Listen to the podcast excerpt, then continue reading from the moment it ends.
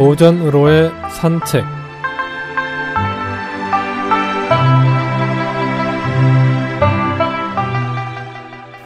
안녕하십니까 김혜영입니다.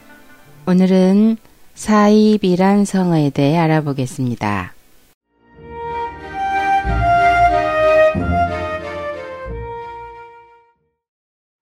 사입이란 비슷하지만 실은 아님.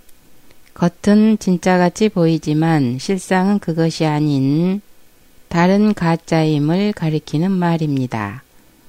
논어, 양화편, 맹자, 진심편 등에 나옵니다. 맹자는 이렇게 말했습니다. 사입이란 사람은 위선자요 사기꾼이다. 사입이란 물건은 가짜요 모조품이다. 사입이란 행동은 위선이요 가면이요 술책이다. 유사 종교니 유사품이니 하는 것도 다 사이비를 말한다. 이 세상을 어지럽힌 것 중에 사이비가 차지하는 비중이 가장 클 것이다. 어느 날 맹자에게 제자 만장이 물었습니다. 한 지방 사람들이 다 그를 원인이라고 말하는 사람이 있다면 그는 어디를 가던 원인 일 터인데 공자께서는 왜 그들을 덕을 해치는 도둑이다라고 하신 것은 무슨 까닭입니까? 여기에서 말하는 원인이란 향원을 가리키는 말로서 겉으로는 군자인 것 같으나 행실은 소인인 거짓 군자를 뜻합니다. 맹자는 이렇게 대답했습니다.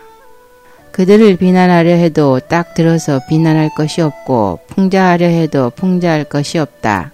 새 속에 동화하여 더러운 세상에 영합하여 집에 있을 때는 충과 신이 있는 것 같고 나아가 행하면 청렴 결백한 것 같다.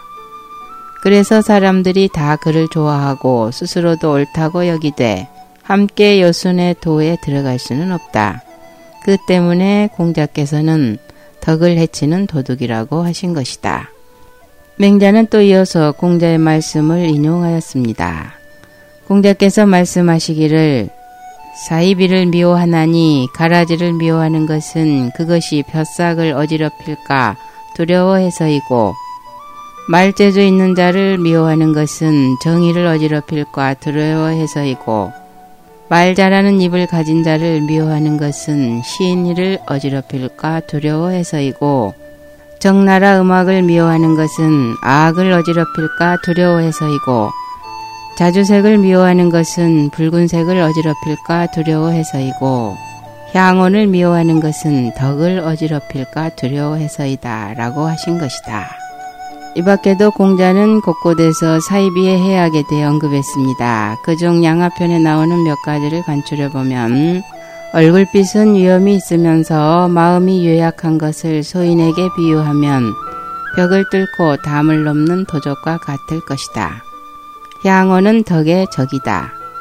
나는 자주색이 붉은색을 빼앗는 것을 미워하며 적나라 음악이 악을 어지럽히는 것을 미워하며 말 잘하는 입이 나라를 전복시키는 것을 미워한다.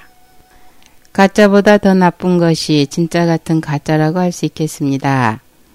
아예 가짜임이 확연히 드러난다면 사람들이 거기에 속지 않겠지만 교묘하게 가짜인데도 마치 진짜인 듯하게 속인다면 깜빡 속아 넘어갈 것이고 더구나 그로 말미암아 진짜마저 의심받고 망치게 될 것입니다. 사이비가 횡행하게 되면 세상에는 진짜를 알아볼 수 없게 되니 사이비는 진짜의 적이 되는 것이지요.